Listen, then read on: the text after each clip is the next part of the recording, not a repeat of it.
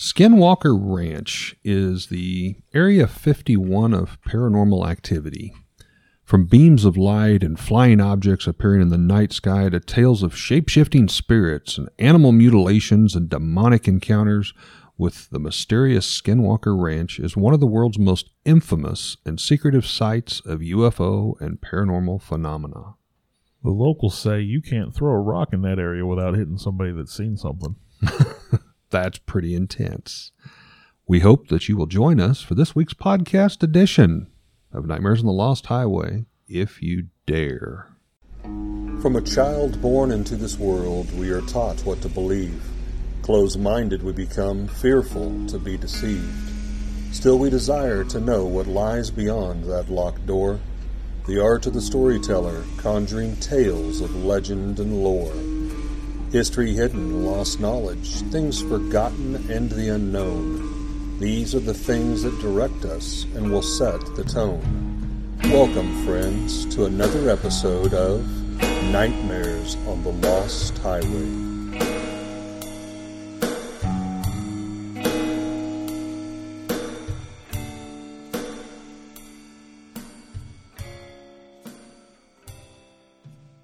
Now, Skinwalker Ranch resides on a 512 acre plot of land. It's in Utah. Uh, it coexists with the neighboring Ute Indian Reservation. Uh, I think we need to know the Utah County. That seems to be, there's a lot of uh, yeah, that comes up quite a a bit. reference there. Danger spikes of radiation, uh, moving unknown sources, anomalies above in the sky as well as below, possibly in caves. Skinwalker Ranch, also known as Sherman Ranch, Or- located there in Ballard, Utah. Or some people also call it UFO Ranch, which UFO seems appropriate. Well, this 512 acre ranch, like I said, it's uh, actually I said it was Ballard. It's 512 acres southeast, Yeah, southeast. of Ballard. Uh, there's really not anything close to Skinwalker Ranch besides that. The name Skinwalker, obviously kind of a weird, unique name. It's taken from a Navajo legend, and it's concerning a vengeful shaman. There had been a feud between the Ute and the Navajo tribes, and the Utes at that time were kind of, if you will, aligned with the U.S. government, so to speak. Uh, and the Utes had actually sold some of their own people into slavery, it was said, basically. And well, there was bad blood between those two nations. Absolutely. So the Navajo stepped up and basically, the belief is possibly cursed the land that was there next to the Ute uh, tribe for selling their own people into slavery. Um, a lot of weird, weird stuff. Well, and this this property is located 400 miles north of, of the Navajo Nation. So, I mean, it's a ways away, That's but ways. it's not you know not super far away. And like you said earlier, it just sort of uh, bus right up next to the Ute Indian Reservation. Yeah, a lot of the stories and stuff are definitely kept alive. Uh, I saw a lot of interviews and research with uh, members of the Ute tribe there on the reservation. There's certain areas that the Utes to this day they consider that uh, sacred ground. Maybe you just stay away from that area. You don't tread on those areas. Yeah, that area has like a 50 year history of the unexplained. A local retired junior high school teacher from Roosevelt Junior High, a, a Joseph Hicks, he's investigated more than 400 UFO sightings in the, I'm going to say Utah Basin, uh, U I N T A H. We're going to say Utah. We're going to say that. Yeah, it works. And if we're wrong, we're wrong. Uh, but he's investigated over 400 sightings since the early 50s and reports that UFO sightings in that time have numbered over in the thousands. I've heard this as well. So some reports even include seeing living beings in the windows of the UFOs waving or you know indicating that they see you know the the viewers. And estimates say that over 10% of the Utah Basin population has seen something. And when I say something, when you when you talk about Skinwalker Ranch, that something's a pretty Throw a dart. Uh, yeah, pretty broad category. yeah, everything. Now, one thing I did come across, and um, there seems to, if you will, energize or stir up the occurrences, is if any digging occurs on Skinwalker Ranch, on any of that area, to the point that the uh, owners now and the previous owners will bring in a tribal elder any time before, like a well would be dug or any excavation for a foundation. Uh, they were intimidated enough that they would have a tribal elder come in and bless the ground before any digging was done. You have Colm Kelleher and George Knapp, which George Knapp is a common name in these circles. They wrote a book, I Yeah, think. they they saw or investigated close to 100 incidents personally that included vanishing and mutilated cattle, sightings of UFOs and orbs, large animals with piercing red eyes that were unaffected by bullets, Whoa. invisible objects emitting destructive magnetic fields. I mean, like you said, you just throw a dart. Um, they had repeated sightings of human-like creatures, and and that sort of led to the the Skinwalker moniker Right, right. they the old skinwalker lore which i don't think they're saying that they're seeing skinwalkers they're, i think they're just borrowing the name Yeah, So- I think you're right there. Um, along with crop circles, like you said, many Yeah. UFO references. So you've got paranormal on the ground, you've got ghost-like creatures, you've got aliens and unidentified flying objects in the sky, magnetic weird EMFs, radiation. yeah if you do a search just just a simple google search you, you just page after page after page and it's all so I, I, don't- I don't know if bizarre is the right word but yeah like you said this is this is just an area this this one this ranch is just plagued with the unexplained The Area 51 of paranormal activity. and it's not just you know it's not just one people or one family now it does seem that the was it the shermans i think a lot of the stories come from their time when they owned the when it was the, the Sherman Ranch. but i have here even as far back as 1776 franciscan missionary sylvester velez de escalante wrote about strange fireballs in the sky when he passed through this region And again, if it goes back to the Indian curses possibly Yeah. on the land, uh, yeah, yeah. So I mean, this was, I mean, it's weird stuff's been happening here as as long as people, as long as there've been people. It seems like And now, to add even more merit to that, I think it was interesting that early on, I'll, I'll say in like the 80s time frame, definitely in the early 90s, enough stuff was happening here regularly that the government did get involved. However, they may say they're now not involved. Yeah, I The, did uh, find accounts of government involvement. George Knapp and Colm uh, Kelleher that you had mentioned, they uh, actually worked for uh, the National Institute for Discovery of Science, uh, which was a group that was founded by some of the most high elite scientists, doctors, supposedly some say government officials, because there was enough stuff going on. I mean, they took this serious enough that they wanted to be a part of this investigation. Well, I don't know about you, but when you mix up the government in your UFO investigations, especially let, let's go in this time frame. I know we did an episode about the government kind of being forthright about UFOs all of a sudden, Yes, but when you go back to the 40s, 50s, 60s, and, and on, not so much. You definitely have a that X Files vibe where the government wants to to crush that kind of thing. Like every UFO sighting is swamp gas or a weather balloon. yeah, blow or it off somehow. Exactly.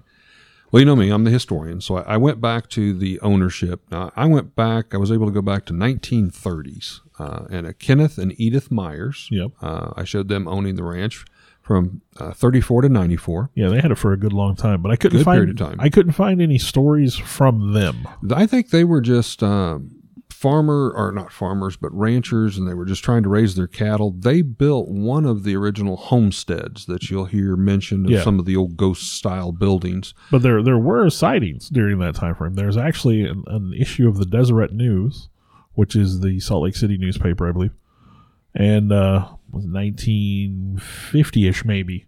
There where they there was like a series of reported UFO sightings during that time in that region, the Utah Valley. So they may not have personally, you know, said a whole lot. And again, But other people around was seeing it. you know, maybe they just didn't want to. You know, maybe Right. they did see these things Right. and they just kind of kept it low key.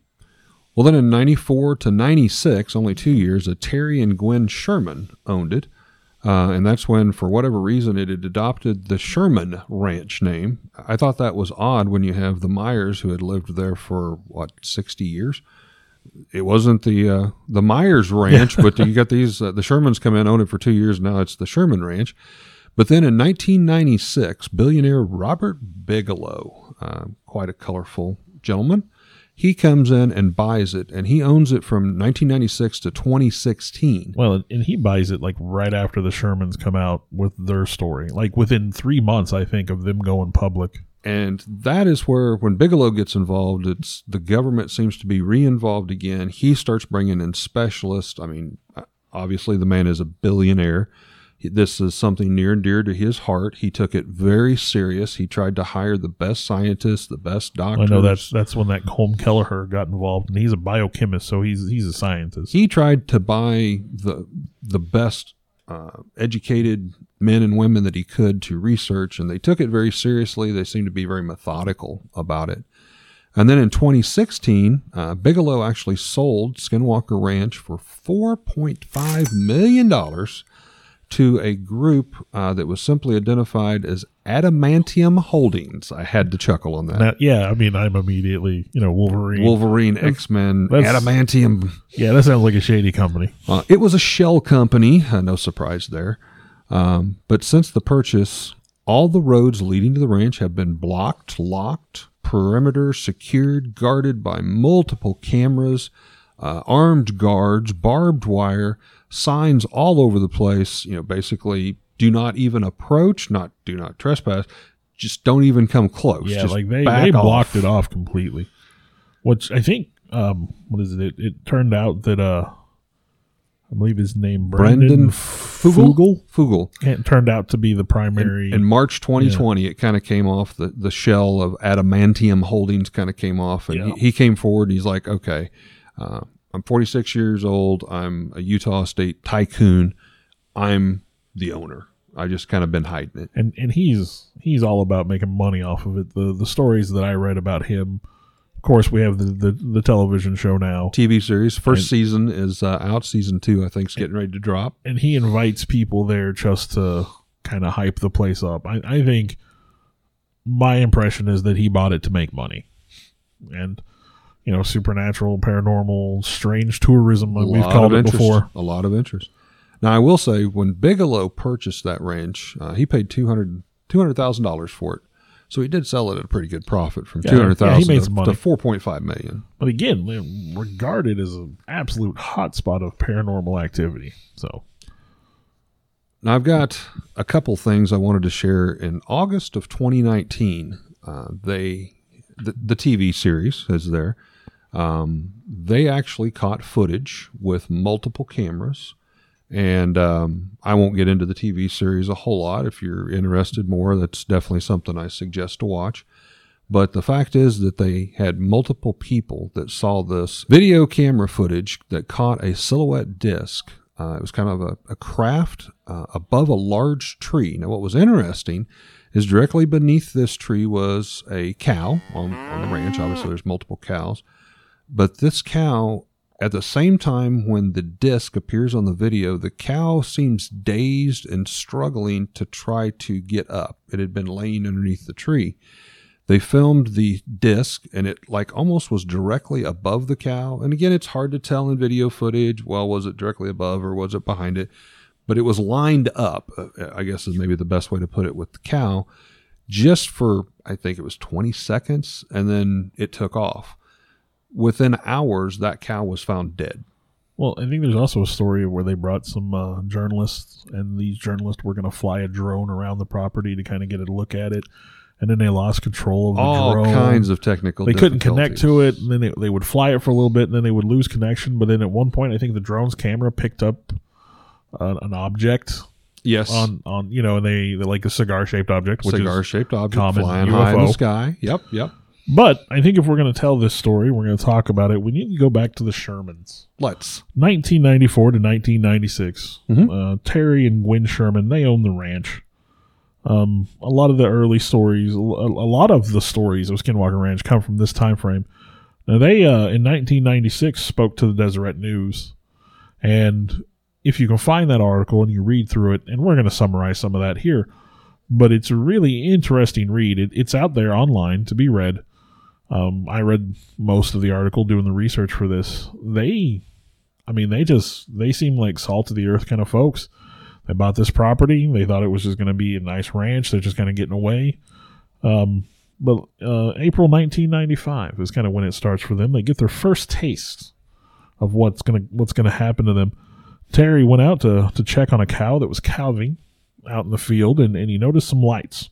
He noticed some lights out in the field. Now, he assumed it was locals, uh, maybe local kids running around on four wheelers out on his property, which even that seemed kind of weird to him. This ranch is fairly well isolated, kind of out of the way, so it's a long way away.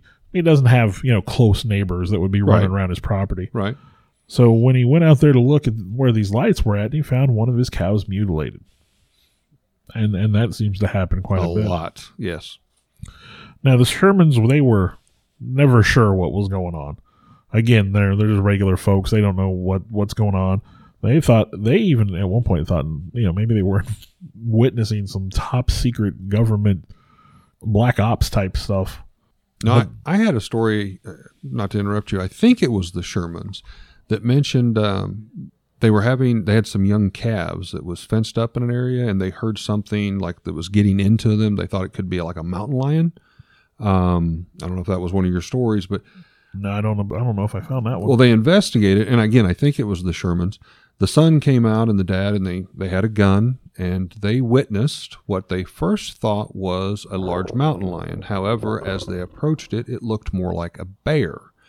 Uh, it had ripped part of the side of the fence off, and what they described, I envisioned like the welded cattle panels, like very Yeah. very substantial, Very fence sturdy.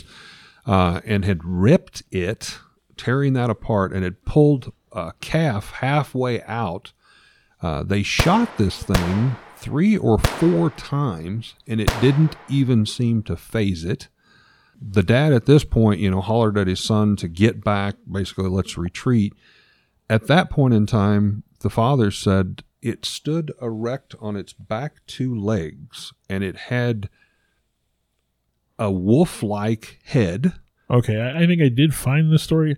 It was uh, described as a wolf three times larger than a normal wolf. exactly. So yeah, this they thing shot it at close range and had no effect. no effect whatsoever, and it was like yeah, three. It would be like a dire wolf, going back to the Dungeons and Dragons time frame, Game of Thrones, but like three to four times the size of a normal wolf. Um, and they interacted with this thing for quite a period of time. At one point, it came up and actually nudged one of their hands. Now, again, if I shot something four or five times and it's coming towards, I don't think I would hold still enough for it to nudge me. Yeah, I'm not gonna. I'm not gonna let it touch me. But it was almost like it was, you know, asking for help. And they uh, obviously went to that had to have been a skinwalker by the whole definition of the term. Well, yeah, and apparently seeing large animals and things that that happens quite a bit. Now, uh, I was going to talk about their UFO encounters because it seems like those are pretty well documented. Um, the Shermans did claim to see UFOs on multiple occasions, and they uh, saw what they uh, they figured there were three distinct types of UFOs that they typically saw. One was a small box-like box-like craft that emitted a white light.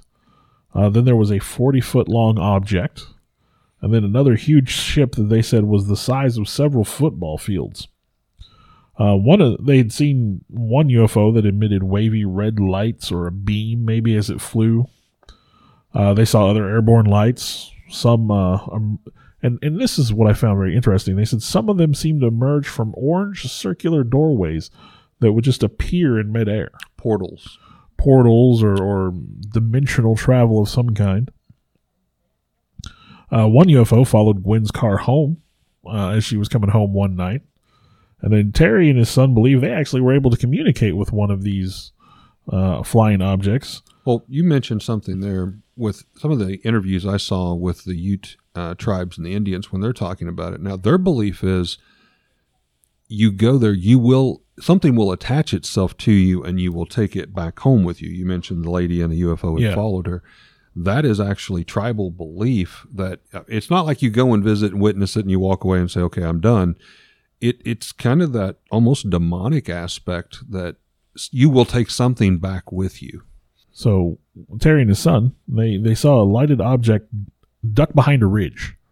Like it saw them coming and it was, oh, you know, crap.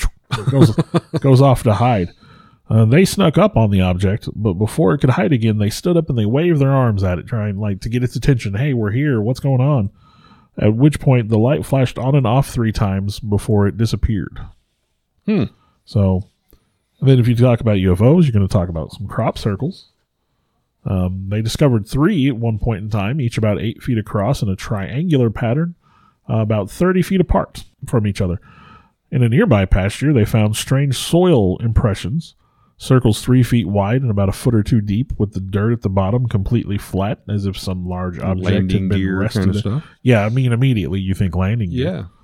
Now, Terry, one time while out walking the field with his family dogs, heard male voices speaking an unfamiliar language coming from the sky above him. Not odd at all. That's not weird. No, not a little bit. Uh, they seem to be, he said, about 25 feet above him. I, I don't know how you're going to judge the distance of a sound like that, but he said they sound like it was about 20 feet above him. So, of course, he's looking. He doesn't see anything. And I guess at that point, the dogs just went nuts, started barking and growling and freaking out, and um, eventually ran back to the house without him. Well, that So- reminds me, in April of 2020, they had some more camera footage. Um, a group of cattle, all of a sudden, they were calm, they were feeding, all of a sudden just run, almost stampede to the opposite side of the fence. When they look up in the sky, there's one of these cube boxes that you mentioned that seemed to be pulsating to a point, it, resembled a portal, is what they used to describe it and they checked, and the uh, RFMI microwave waves uh, were through the roof. Uh, it definitely was coming down from the sky. They thought it was probably a hundred foot up in the air or so, and it was almost like threatening the cattle. The cattle knew what this was; they didn't want no part of it, and it was to the point where they nearly tore down fences to get away from it. Well, we're going to talk about cattle. Let's talk about some cattle mutilations. Oh yes, They uh the the Shermans claimed they had the systematic and repeated mutilation of cattle. They would say uh, I think they lost they had the death of at least 7 cows on the property while they were there. 3 were found dead and mutilated while others just completely disappeared without a trace. Um but but you know the cows they found mutilated, they found one cow dead with a hole in the center of its left eyeball. Mm. Otherwise untouched. No sign of predators, no footprints, no tire tracks, nothing to indicate it had been attacked no trace of blood, which I don't know how you drill a hole in somebody's head or someone's have no head, blood, some yeah. creature's head. Uh, but they, they had a strange chemical odor that they noticed in the area.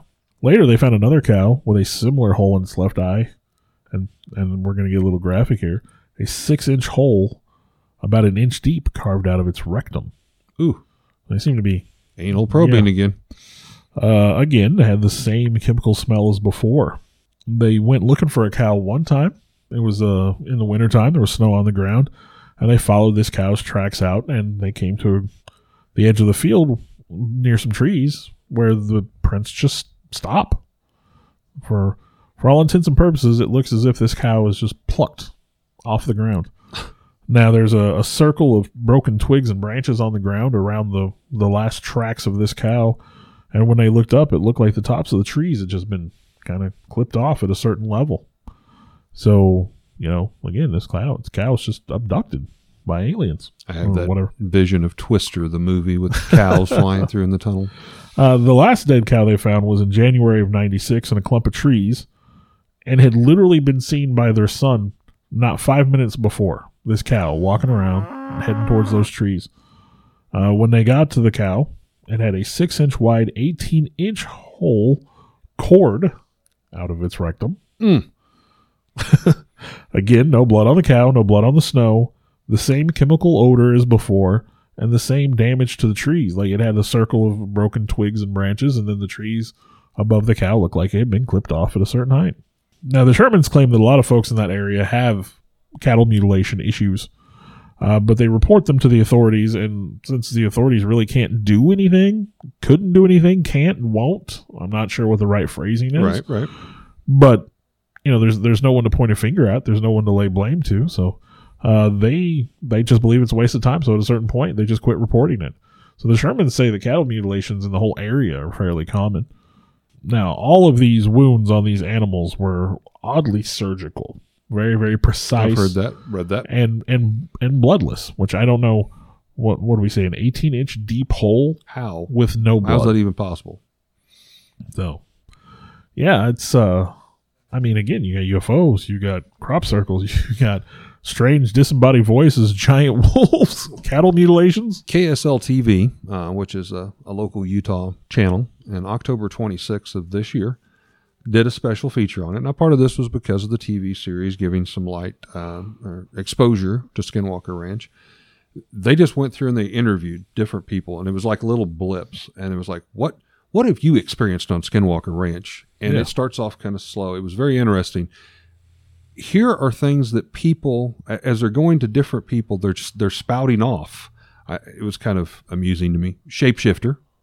Uh, another one says radio frequency differences, spikes in radiation, unseen energy sources, precognitive non-human intelligence. There's a mouthful. malfunctioning devices, power surges, batteries draining, RF sensors, strange funnels seen in the sky, which I saw some pictures. It looks like multiple tornadoes kind of coming different directions. Weird. Very weird. Um, slender shadow torpedo cigar shaped uh, UFOs. Uh, they've had failed drone launches, overpowering surges that have blown up electrical devices. It was just like, you know, too much power surges. Um, one I thought was interesting in some of the old uh, abandoned buildings that were on the ranch, they actually caught flames sparking out of midair. Uh, this would usually be along the, the ground. Uh, one video footage, it, it seriously would look like a Bic lighter. It was that type and that large of a flame. It's Just spark here, and then like eight or nine inches away, it sparked. And you can see, I mean, there's nobody there with a cigarette lighter or the anything. stuff that happens here is it's just such, bizarre. such a range. Uh, not to mention, it's they have beams like spotlight beams, like I imagine out of a lighthouse or whatever. They're saying that comes from the sky down to the ground, as well as out of the mountains, as well as out of the ground up into the sky, all over the ranch. Now you might say, okay, well, there's got to be some stuff to explain this. I might also add, Indian Reservation nor the ranch has any cell phone towers. They're not allowed. So that's not going to be messing up your readings. It's a wide open area. I mean, it's a pl- you, there's nothing around it, which leads you to believe okay, minerals in the ground. I know in our spelunking group from many years ago, we found caves here in Missouri that you'd put brand new batteries in a flashlight and it would drain it. We figured out it was minerals in the ground. But whenever you dig, the vibration seems to enhance whatever happens. Not only more sightings, more visibility, but the surges and the power increase. One of the guys who actually works on the series was investigating some old cisterns and wells that was back at these buildings. And he had mentioned several times, uh, being kind of a, a hired hand on the ranch, nauseous feelings. He would get almost incognitive, turned around, dizzy. Now, in that like EMF, extreme extreme EMF causes nausea. Things like Absolutely. and they've proven that when you're exposed to extreme EMF, you you do experience or think you experience and unusual things. gases would make you dizzy. Uh, so he goes back and he drops down sensors into these wells. He's thinking it's something coming out of the earth. Um, he got so dizzy, another guy had to grab him. He almost fell into the well. So again, they're thinking, okay, well, we got natural gas, we got something leaking. There was no registrations of that. However, this gentleman, when he leaned over into that well, he came out and within moments had what looked like blistering on his face from radiation. I was going to say that sounds like radiation. They took him to the hospital, specialist. It was declared radiation. They picked up extremely high radiations in that well or that uh, cistern. He had a large egg sized growth on the side of his forehead, which came detached. We're getting a bit graphic here. And part of his scalp was falling off. Ugh, that's like extreme. That is extreme. Ugh. So the owner of the ranch is now thinking we've got some really Yeah. some bad stuff. So they went back to retake the readings. Radiation was fine.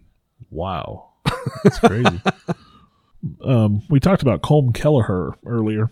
Uh, in March twelfth, nineteen ninety seven, while he was doing some investigating, he noticed a. Uh, it was at night.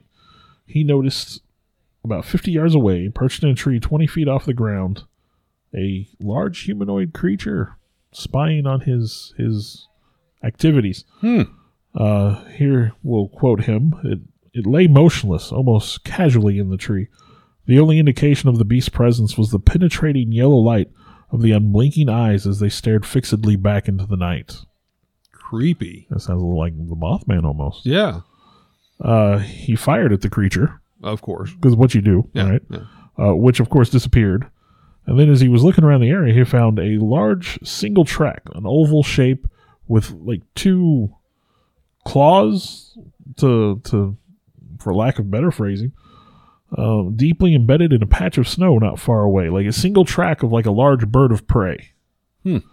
Um, but but sunk deeply into the snow, so definitely not a light creature. Um, but you know that that could be you know very Mothman esque there. Uh, you know, I was, thinking as I went through some of this, you could almost tie this into some of the, the other stories. Oh yeah, this place has like a little bit of this, a little bit of it's like Yeah. a buffet. Now, I did want to touch on, uh, you know, we, we can go off of Skinwalker Ranch and still experience the unusual and the strange. Nearby Bottle Hollow, 420 acre man made reservoir on the Ute land that abuts to the up against the ranch. Now, the Utes believe that springs and certain waterways uh, and were reservoirs of negative power. Uh, there would be evil spirits or sprites that would rise up out of the water to drag you in. And we've had that conversation before Yes. when we talked about the Oklahoma octopus. Yeah, yep. So, in 1998, a police officer saw a large light plunge into the reservoir and then reemerge, flying off into the night. And then in 2002, four young men, not not natives, uh, were standing on the shoreline and say, "Blue white ball of light enter the lake." It emerged moments later in a new form, a shimmering belt-shaped craft. Wow. After performing a brief, writhing dance in the air, the belt of light zipped away at a high rate of speed, hugging the ground before disappearing over the top of Skinwalker Ranch. Wow. There we go. So, you know, we, we talked about waterways back when we did Oklahoma Octopus that the natives believe that some of these springs could be, Oh, yeah, you know, that connected underground and, and, and hard, you know, be places of evil. Well, So- to a lot of the native tribes, underground, you know, caves and the rivers and the creeks are, are no different than the arteries and veins of the body. I mean, it's yeah, it's sacred. There's a couple other things I wanted to bring up. Uh, back on the homesteads. Uh, now, one of the areas, homestead number two, they said that was probably built somewhere in the early 1900s, 1910, 1920. That area is, in the words they say, is believed to be haunted. Uh, we've talked a little bit about all the other stuff. I want to touch uh, base a little bit of the paranormal. Yeah, let's put some ghosts in there. Um, they've done several paranormal investigations in these uh, dilapidated kind of shack buildings. Uh, they've got the typical battery drains we've mentioned. Uh, some of them experienced vertigo, which we also mentioned. A new one was they would have no sound. It was like their hearing would stop working for a period of time. They could hear nothing. We uh talked about something similar just when we were doing Civil War ghosts. When they they it was like they were hearing the, the battle, but they couldn't hear each other talk. Yeah, yeah. We, Yeah. we talked about maybe time travel and Yeah. it was through the portal. And, and yes, they've had that. Now, they did find, they call it a cave uh, that is nearby. It's actually kind of a, on, on the mesa towards the top of the mountain is a sinkhole. This is kind of hard to imagine, but it's got some rocks and boulders that overhang, but it's collapsed. So it goes down inside the mountain. And around that cave area in particular, electronics just, I mean, like watches with batteries won't work, uh, EMF readings won't work, cameras won't work. Um, they're getting, they say, five gigahertz signals recorded. Um, but that can explain the weirdness in the electronics, but they're not sure what's causing all of this. But they've had shadow people. You know, we've talked about shadow Yeah. people uh, around these houses and stuff, uh, homesteads in the back of the ranch. Uh, they have heard disembodied voices. They have done recordings and caught what was described as demonic sounds, clicks, garglings. So, again, yeah, we've got ghosts here. We've got paranormal crop circles, beams out of the mountain, beams out of the skies, unidentified flying objects, shadow people. Um, It's like it's like somebody took a big Wheel of Fortune board and just put everything you could think of, and yeah.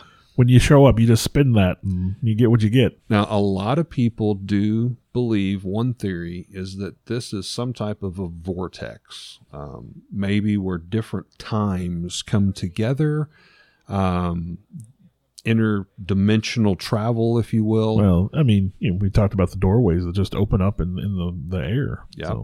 Cows Disappearing. disappearing, you know, could be sucked into a portal. One of the new researches that they have, and this isn't a theory, you know, this is some new proven stuff um, with TV series that's coming out. They kind of left us here as a cliffhanger. They started really pursuing what's under the ground, thinking the source may be under the ground. They did deep penetrating radar, um, sonar waves, and what they have discovered is perplexing to say the least. A cigar shaped room, chamber, about a thousand feet long and about 150 to 200 feet below the surface. Well, Now that's big. That's big. A thousand big, feet long, yeah. cigar shaped. Uh, they have deemed it is not natural formations. Now, I'm not sure how well you can tell with all the the radar, but the belief, the theory is could this be one an underground government bunker where they have tested stuff maybe Obviously, the second one is do we have a craft that for some reason is buried below the earth there? wow, that would again. I mean, we get into these really X Files like things here. Oh, this is right out of Could a you imagine? chapter of X Files, yeah. I mean, of course, there's a part of me that they they definitely need to start digging. Yeah. You know, but every that's- time they that's not- dig, people well. get sick. Uh, the cancer, like cancer, people have developed cancer. The radiation, pieces of the scalp falling off. Yeah, So I mean, it's what do you do? you roll the dice, uh, What hire was somebody to do it, and leave the ranch yourself. The HBO Chernobyl series, you get you get some kind of industrial robot. You make him go out there and yeah, do it. yeah. That's what you do. That's what you do. I like that idea. Let's submit that. All right. Well, we hope that you enjoyed this and yet another episode of Nightmares on the Lost Highway. Thanks for listening, everyone. Hey, this is Eric, and I just wanted to give a little reach out and a plug to our first paying sponsor for Nightmares on the Lost Highway. That's our little family uh, toy and gaming shop here in Lebanon, Missouri called Raven's Loft. If you happen to be in the central Missouri area, please check us out. We have two locations. First one is at 223 West Commercial, downtown Lebanon. We've also branched out to a second location out at the Heartland Antique Mall, also here in Lebanon. You're going to find all kinds of vintage toys Star Wars, Star Trek, G.I. Joe, Transformers, Mego, Universal Monsters, all types of gaming, board games, Magic the Gathering. So we would appreciate it if you'd uh, stop by. You can like our Facebook page, uh, swing by and check us out. Thank you so much. I would like to thank uh, Alex Tudor, who has been helping us uh, a lot uh, with our endeavors on this podcast. You could call him our producer at this point. I think. Our producer, electronic recording technician, um, um, he's uh, the one that's setting up all the mics and the hardware in the background. And then Bill Weirs is going through taking his time to try to clean and edit this up and uh, give us the best possible version that we can present to you folks. Want to thank everybody involved with that.